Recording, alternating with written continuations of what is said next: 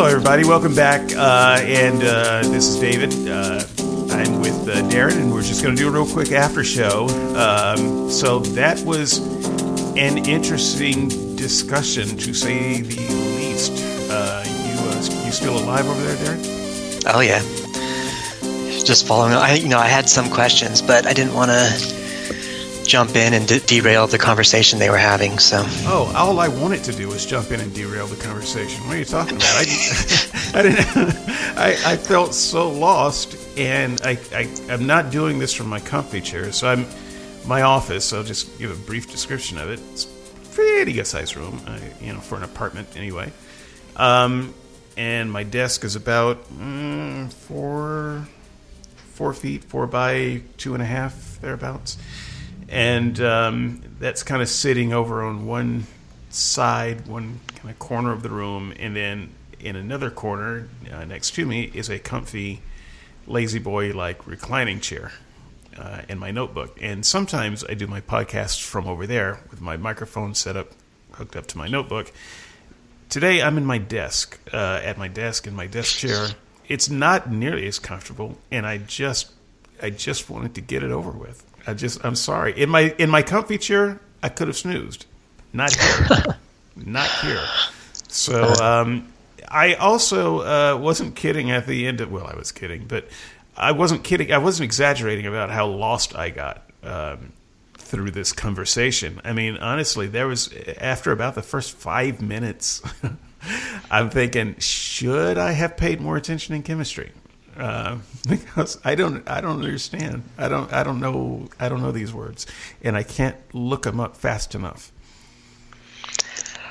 Yeah, it's one of those things that um, it's a it's like everything else. It's a vocabulary that you have to learn if you want to actually do any studies for the the shroud. And unfortunately, the shroud proponents can use. I mean, I guess both sides can use the language to sort of mislead or um, just say things that aren't true that and no one picks it up because they just don't understand the vocabulary. I mean, the jargon is so thick, uh, and I it, it, made me wonder. You know, is this really what it takes to uh, be reasonable, to have a reasonable opinion about the shroud? Because what we just uh, listened to between both Teddy uh, and Hugh. I would not say that one was, you know, more prepared than the other. They were both highly prepared for this conversation.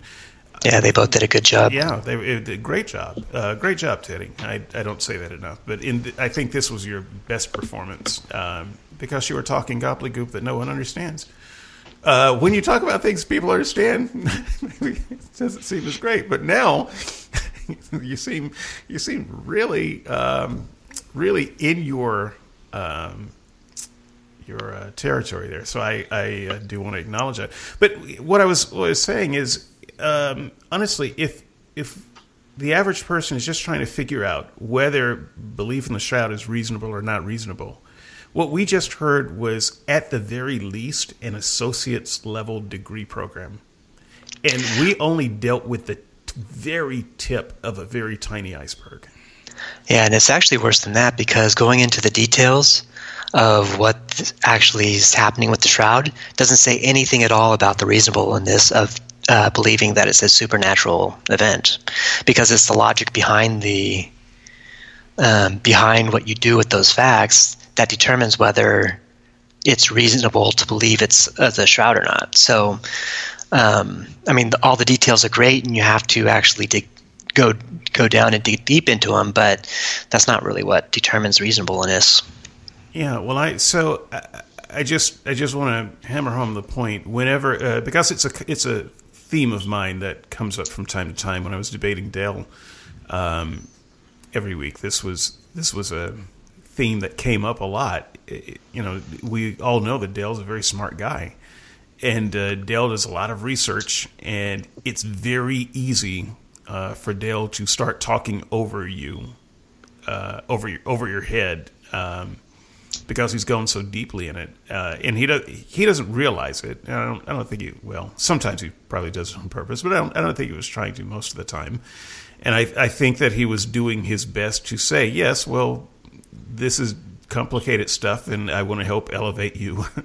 Rather than uh, you know, he wasn't good at coming down to your level, but he he did his best to try to bring us up to his level. But I'm uh, my my complaint is if this is the level you've got to get to to understand it, I'm already out.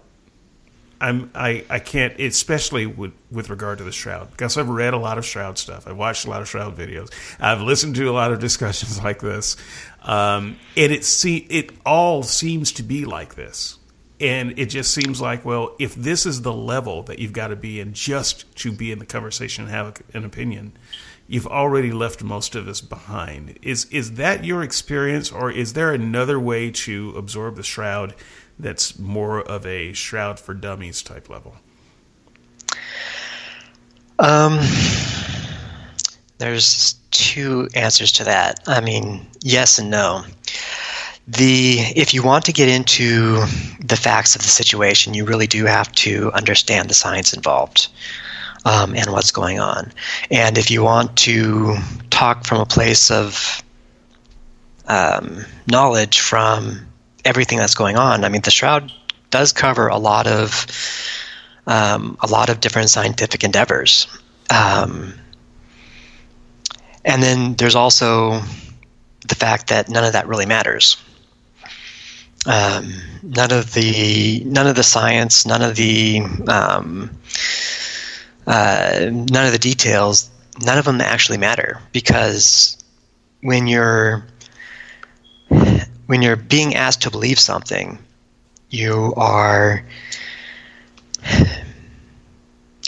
you are either believing it because of of the facts actually represent what you're trying to prove.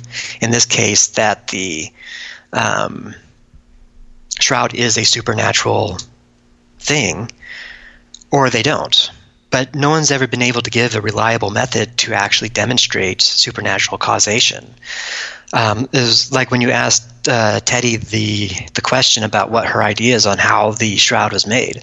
Shroud authentic, uh, authenticists, I'm not sure what the term they were using where there was, but anyways, those that promote the shroud as being authentic, they never provide a mechanism for how the shroud was created. Um, they never give a super. They never demonstrate that the supernatural is real, that it's capable of uh, producing a shroud. Um, I mean, none of that. And so you they you have this situation where they're criticizing the science that the science can't come up with a way that it could have been done naturally, but yet they can't come up with a way that it could have been done supernaturally either. So well, that that was actually that's one of the problems that I have uh, with all this. So, a, a, lot of the Christians that I've been um, interacting with lately uh, try to kind of move away from the nameless hand wavy magic uh, and say that God acts within nature. Mm-hmm. You know, and so when uh, a star forms, they don't say it's magic. Uh, you know, as if they were a Bronze Age uh, stargazer, they they talk about the formation of stars and just talk about how God did His work uh, through uh, through nature, uh, and so I at least expect uh, you know the the authenticists to have some kind of idea of the natural mechanism. So I, I at least appreciate the people who have the radiation theories because at least at least they're talking a nature that we can understand. Right, but when that happens, then they are also demonstrating that the uh, shroud is not supernatural at the same time. because if we can't find any natural mechanisms to create the the shroud, and God works through natural mechanisms to create the shroud, then that's also according, using their logic that uh, that they're using, if we can't find a mechan- natural mechanism, then that's you know that rules out God too. If He's using natural mechanisms to create the shroud. So I mean, even if you take that approach to miracles, using the shroud proponent's logic, it completely discounts the shroud as being authentic. Yeah, I, I just I it's really hard for me to get on board with any explanation that's there's no explanation at all. It's just all hand wavy. Well, it's magic, uh, is how it happened, and so that that kind of leaves me a little cold. I I only wrote down three notes um, throughout that entire conversation, mostly because I only knew how to spell three words uh, that were that were used in it.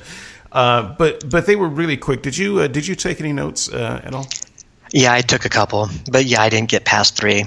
Yeah. So um, I had I, I had written down three notes, and then I had written a number four, and I just let it sit there for for like an hour and a half because I gave up. But um, my questions were really sim- simplistic that I wanted to go back to. So the first one.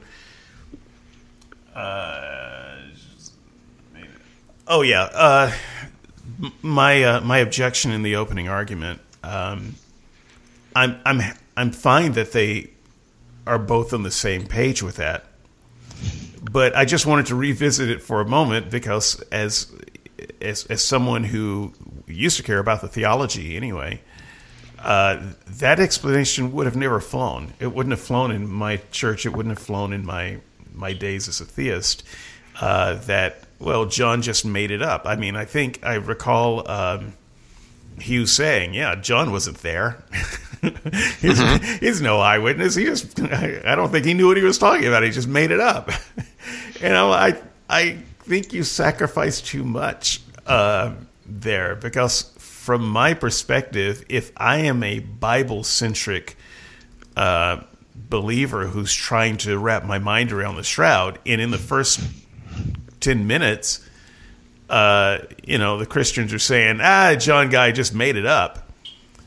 I don't think that that would speak to me at, at, all at that point. yeah, I've never actually understood that line of argument from Christians. Um, because if John just made it up, then what's then you don't have any um, any indication that John knew anything more than Mark or Paul or any of these other guys exactly. that wrote the, the Bible. So if John just wrote it up, made it up, then why didn't the rest of them just make it up too? I mean, why wouldn't we believe any other uh, shroud stories in the Bible? If if that one, and by the way, John is is a fairly sacred book for. Uh, Christians. Uh, oftentimes, uh, they will use John as the book for you know if if you're looking into Christianity, just read the book of John. This is a it, it's a very sacred book. Uh, and it is sacred even among the Gospels. And to just kind of throw John away, just throw John under the bus for this one thing, um, you know, what would what would it have happened had the shroud of Turin, excuse me, uh, looked more like John's depiction. Uh, several strips and then a face covering. Then what would we have said about the other descriptions then in the Bible? You know, it's uh, it, it, seems to be an unsalvageable position the moment you say that the most reliable gospel writer uh, and most beloved of the gospel writers just made the story up uh, because now I you you know you ask about the other gospels. Well, what about the shroud itself? Then what about the legends of the shroud? They're just maybe they're just making it up too, or just you know trying to follow whichever of the gospel writers they thought was more reliable. I mean, once we introduce the the man of God who wrote the fourth book of the New Testament made it up. I don't even know what we're talking about anymore. Yeah. Well, and it's not really a, an argument that can be disputed either because uh, there there is no methodology around for Christians to figure out which parts of the Bible are true and which aren't. So, I mean, what once you start realizing that you know some are some parts of the Bible are just made up, then you don't have any way to stem that tide. And so you either have to do what the fundamentalists do and believe that it is completely the Word of God and everything of it is true and the earth is 6,000 years old, or you're stuck with trying to figure out which parts of it are accurate and which part aren't without any methodology to reliable, reliably distinguish fact from fiction. Right. Well, and that's fine. There, there are middle grounds that one can take, but once you go all the way to they just made it up uh, so that you can have this one thing, I just think, I, think you've given up the game uh, early on for a lot of people that would be listening to this and would maybe uh, be hanging on the edge of their seats, uh, but I think they would check out. I mean, I know that every member of the denomination that I was a part of, had they been listening to the program, they would have checked out at that point because they would have said, "No, you can't. You can't just accuse uh, writers of the Bible of just ball-faced lying about stuff." Well, just because he made it up doesn't mean he was lying about it. No, it does. so, no, he's, he's, he's, yeah, I mean, he made it up. Is this didn't happen, and this came from his imagination? I'm sorry, this you can't. Put it well, yeah, way. but the members of my of denomination would not have allowed that kind of spin. uh, well, yeah, I've you know I've never been religious really, so yeah, no, I, I I understand. You would, you know, this all sounds strange and exotic to you, but uh, but believe me, if you are a anything close to uh, in, in an errantist or you have a high view of Scripture, even uh, you would never say of uh, John that he made it up. And it's always I've always wondered why that is, because there's no indication at all that I mean, is it just like indoctrination? They were just told all their lives that that's how it happened. Because I mean, even in the seminary schools, they don't um, they don't teach that uh, John is anything all that special, really. Yeah. So, um, as much as I would love to chase that, because this is a topic that I do understand, let me let me just move to the next um, note that I had taken.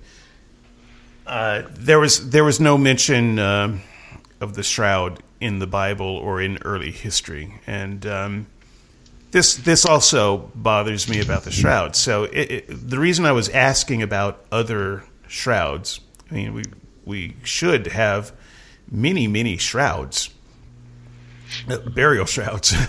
and uh, I've never heard of another burial shroud with an image on it. So that said, uh, if normal burial shrouds don't get images like this, and the one that Jesus was wrapped in did get this image, then that should have been the talk of the town. That I mean, there should have been ten more chapters at the end of each gospel because of the shroud, and yet it is it is not uh, mentioned. And so, to me, I know uh, some will immediately say, well, the absence of evidence is not the uh, evidence of absence.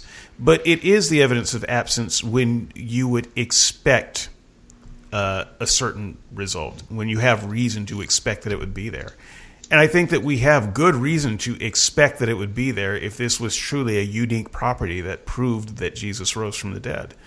Um, so I, I, I know that you know each side gave their answers, but I'm I'm stuck on that point, and I can't I can't find a way to get past it. Well, I would imagine as the Christians get it past the same way they get past all the raised dead and the temple wall coming asunder and then magically fixing itself right afterwards, and um, all the other, you know, star that actually came down into Earth's orbit to shine the way, and yet somehow didn't incinerate the planet.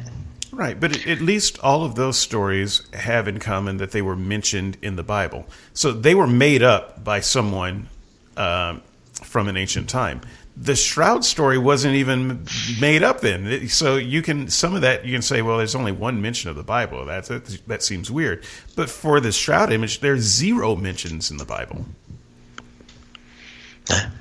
So I, I just I I'm sorry I can't I can't get past it. And for those who are listening, maybe you can help me get past that. But as I was listening to the conversation, I was just trying to here's something that would make me get past these first couple of things, and nothing was said. I'll, I'll give you the last one on my list. Oh yeah, yeah. It was um, Bishop d'Arcis? Question mark. so, um, I don't know uh, how much you know about Bishop d'Arcis, or if it's necessary to know a lot about Bishop d'Arcis, but you know, he's the guy who uh, was saying the shroud was fake early on, and I think that uh-huh. Hugh made a very compelling case. Uh, they all thought it was fake. Um, and Teddy, her only response to that was they were they were being political. You know, they had their internal political reasons uh, for not promoting the shroud. But to me, that is the same as saying they believed it was fake. Uh, because if it doesn't matter what internal political reason you have, if you honestly have the image of Christ on, uh, you know, a burial cloth, and you could prove it, uh, and you and you thought that was the case, uh, you would say so. Yeah, the um, the problem with that kind of logic is that um, you get into conspiracy think- thinking, and there's no way to defend against conspiracy thinking because no matter what you say, no matter what happens, it all is proof that the conspiracy happened. And you have to remember that the Middle Ages, it, there were there were like 12 or 13 foreskins of Jesus ro- rolling around in the um, Middle Ages. I think the Catholic Church has well, like three or four was, of them. Maybe he was well endowed. a few cuts. Yeah, maybe. But uh, 12 foreskins worth? I'm dubious at best. Um, so, and I think the Catholic Church has like three or four of them. So it's not like that medieval forgeries weren't prevalent at the time. So to think that this was a medieval forgery was probably the default um, position of anyone in the church, just because they were just so prevalent in the Middle Ages. And I'm not entirely sure that um, because they thought it was a forgery that that's really a um, a compelling argument. Um, well, but what would need to what would need to be added to that is the something that happened later that made them change their mind. Uh, because they, they knew it was a forgery, at least in their minds, they knew it was a forgery, and yet they didn't destroy it. They can they continue to use it and keep it for their own purposes. Oh yeah, the Catholic Church is very good at that. They will um, they will keep known forgeries um, all the time because it brings in people, and they pretty much in their writings they pretty much say that. Right, and so I I never heard anything that made me get over that hump. Uh, the people who had it uh, at its earliest thought it was crap, uh, and I, I, will continue to believe that uh, from not just this discussion but other things that I've read. They didn't they didn't buy it, and oh, you yeah. can say, well, okay, well they were wrong about it, but when it but they kept it and they used it even though they knew, at least in their minds, they knew it was a forgery.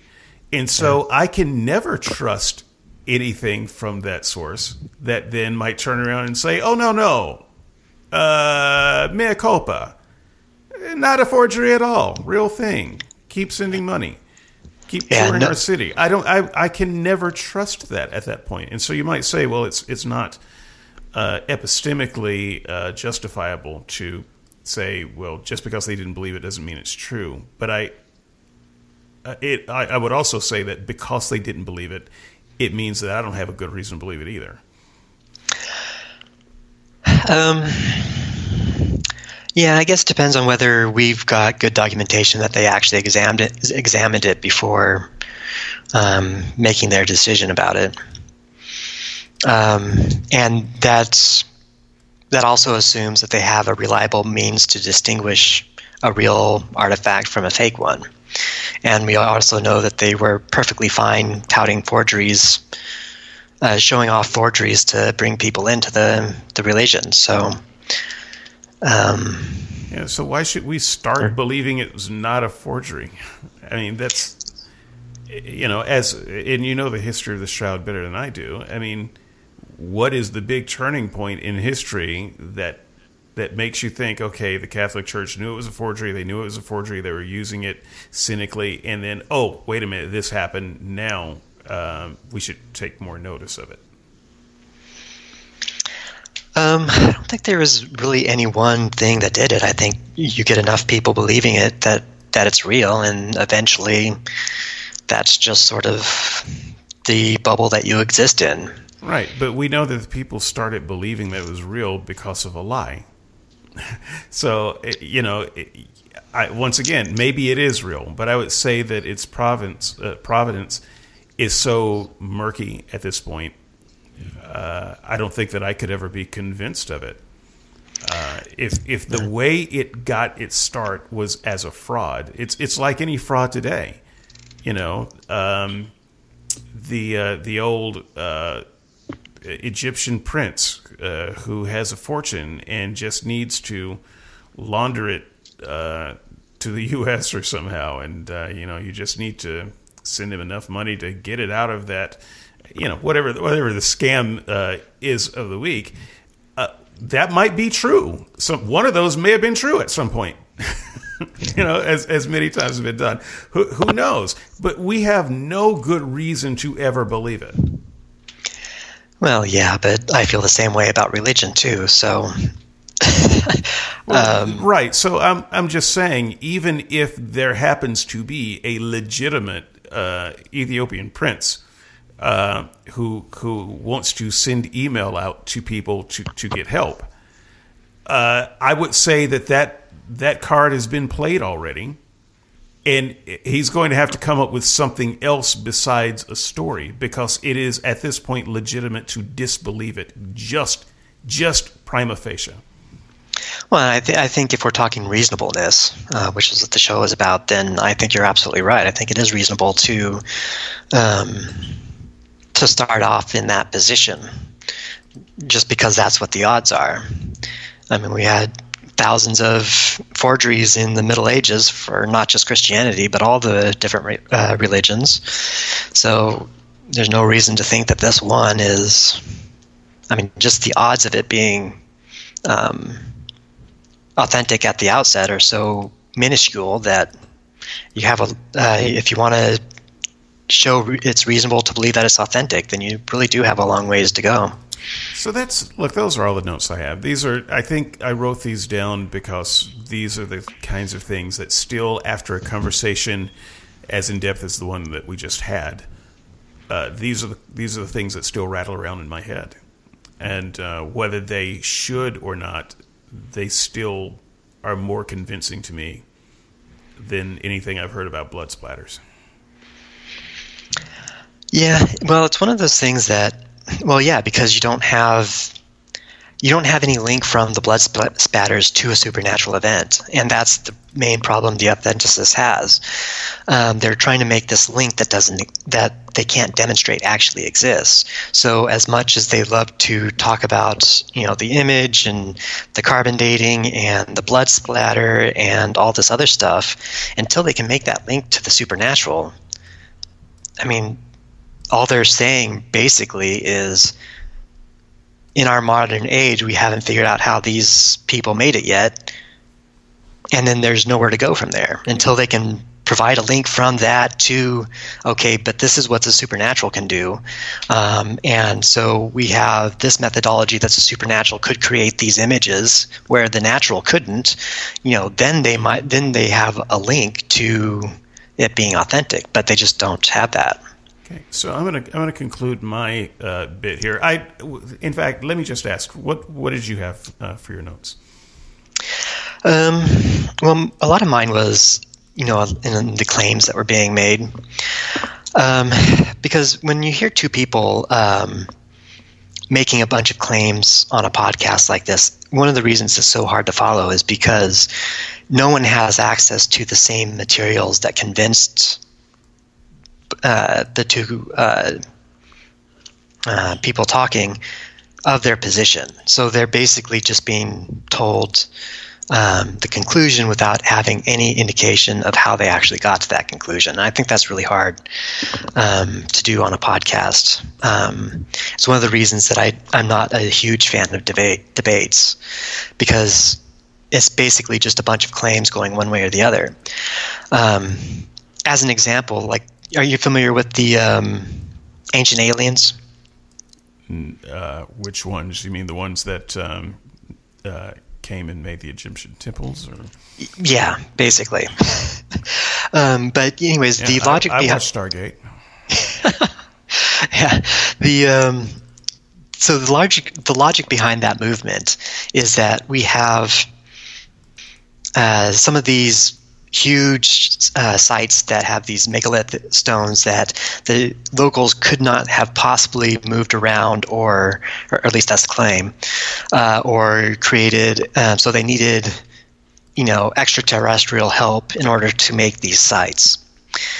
And it's sort of funny because there's one of these sites um, where they say the stone was too hard, the stone was a certain type, it was too hard for the bronze. Um, uh, age uh, tools to to uh, to carve. It's too precise. It's too um, smooth. You know, you don't see the tool marks. So it must have been aliens that came down and made these stone uh, uh, structures.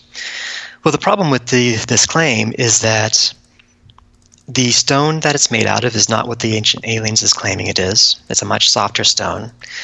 We have the actual tools that they were using in half used or half completed um, stone structures. Um, we've got the writings of how they did it.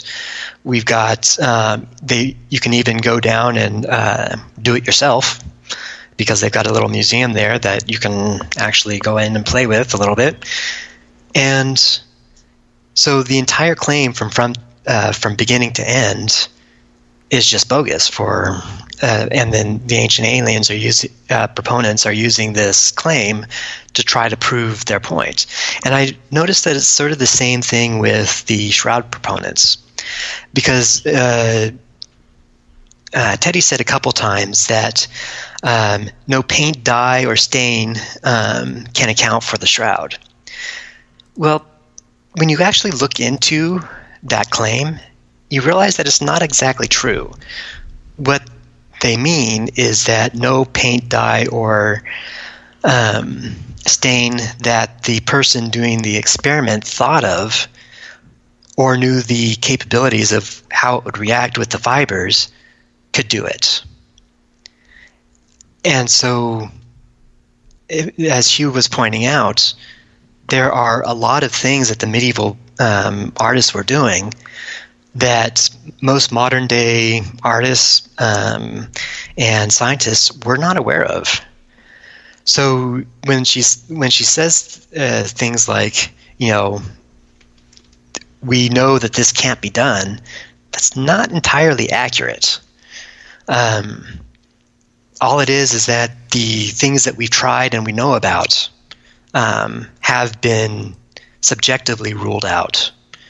Um, so what you're describing for me is, uh, I think, going to be my ultimate sticking point throughout the series, and I, I, continue to try to get over these things that I know are sticking points and try to listen to what's being said uh, in as open with as open a mind as possible. But uh, correct me if I'm wrong. The entire shroud argument is just a giant argument for ignorance. It's a fallacy, and um, it it is um, the most trivial of arguments for me. Uh, whenever whenever an argument comes down to I can't imagine how blank. Um, and at that point, I just don't care. I don't care what's in the blank. I don't care what the other parts of the equation are. Um, there are lots of things that um, people can do that we can't figure out how they do it. Yeah. You know, today uh, forget back then. And then, you know, we have this persistent problem, uh, the the arrogance of the incumbent who thinks that they know more and are smarter than, more capable than whoever came before them. Mm-hmm. Uh, and so we have this. This is played out with every generation, going back to cavemen, uh, and so you know you get a few generations removed, and you can always say, "Well, I don't know how they would ever come up with blank." Uh, and so we we always have an inflated sense of our capabilities and a deflated sense of the capabilities of the people who've come before us. Uh, so it is simply because I do not know how, you know, someone put an image uh, on a cloth with these properties does not make me wonder about it or spend my life trying to solve the puzzle. You know, if someone else wants to spend their life trying to solve the puzzle, it's fine. But I, I, there's nothing that compels me because I am not surprised that they could do some things that we can't figure out how to do. Uh, we have a different set of tools. We have a different world to manipulate. And quite frankly, necessity is the mother of invention. We don't have the same necessities as they did. You know, if we want to put an image on a cloth, we could do it a lot better today. Mm-hmm. You know, we wouldn't think it wouldn't occur to us to uh, do whatever they did, and we may not even have the the materials that you know some desert dweller had uh, 600 years ago. You know, I have, I have, no idea. We don't. We would. It, it's just uh, trivial to me to consider that people from ages ago could do a thing that I cannot reproduce today. And and so that nothing about that makes me think that this is a miracle. Let me let me just close with this, and I, will give you the last word. Uh, argument is not um, unique. Other Christians argue this way too, but she's got the God question on one side. So you've got the God question, and you you can't decide whether or not there's a God, and then you've got the shroud question on the other side, and you don't have an answer to the shroud. And so her equation goes: if you can't figure out either God or the shroud, then it's God. And, and somehow that's it. Somehow you're compelled to make a decision. And the decision you have to make is based on can you figure out how the shroud was done or not? And and if you if you can, then you're wrong. And if you can't, then you have to go back to the God question and choose for God. Uh, this is how the fallacy, uh, the the uh, the fallacy of uh, ignorance works. this is what it is. It's a very classic case. And so, as long as the shroud question just looks like that fallacy writ large, it's going to be very hard for me to take the college level courses needed to understand the details when that's the shape of the argument. Yeah. Um, yeah, it really boils down to the same thing for me as well. When when you have uh, when you're talking about the reasonableness to believe something, you have to, in my mind, you have to look at the underlying logic. Um, because if you are going to use the logic that because we can't figure it out using natural means, that means uh, God did it, then you have if you're going to be consistent then you also have to apply that logic you know however fallacious it is to the god question as well. And you also not only can you not um, figure out how it was done naturally you also can't figure out how it was done supernaturally. So if you're using that logic then you have to say well i can't figure out how it was done supernaturally therefore it was done naturally. And that's why that lot, that line of thinking is so fallacious because it works equally well equally well on both sides and tells you absolutely nothing about what is actually true.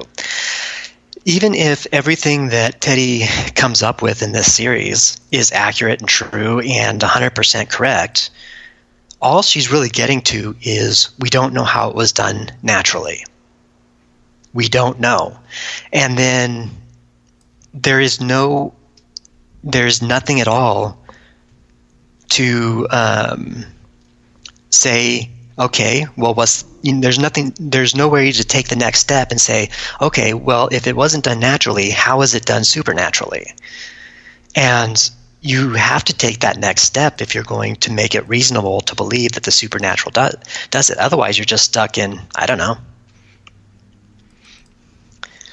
So yeah. that's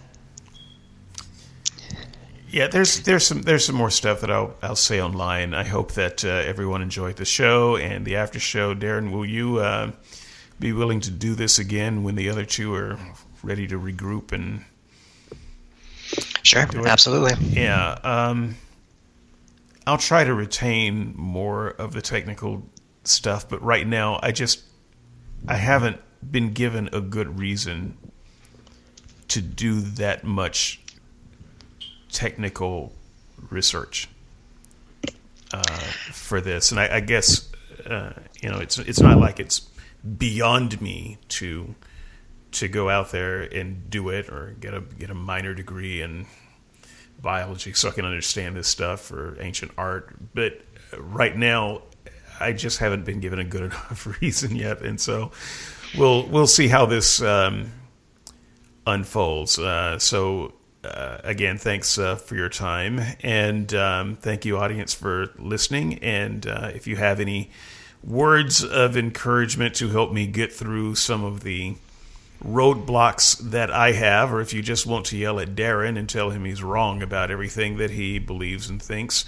um, then uh, you can do that. Skepticsandseekers.squarespace.com. You can uh, shoot an email at skepticsandseekers uh, dot uh, gmail.com and uh, look out for uh, the program. I uh, was on Unbelievable. Um, it will be aired uh, on Easter weekend, and I will probably do a replay and a director's commentary on that podcast. So that might also get added to this particular feed as a uh, as a third podcast. Who knows? It's Easter.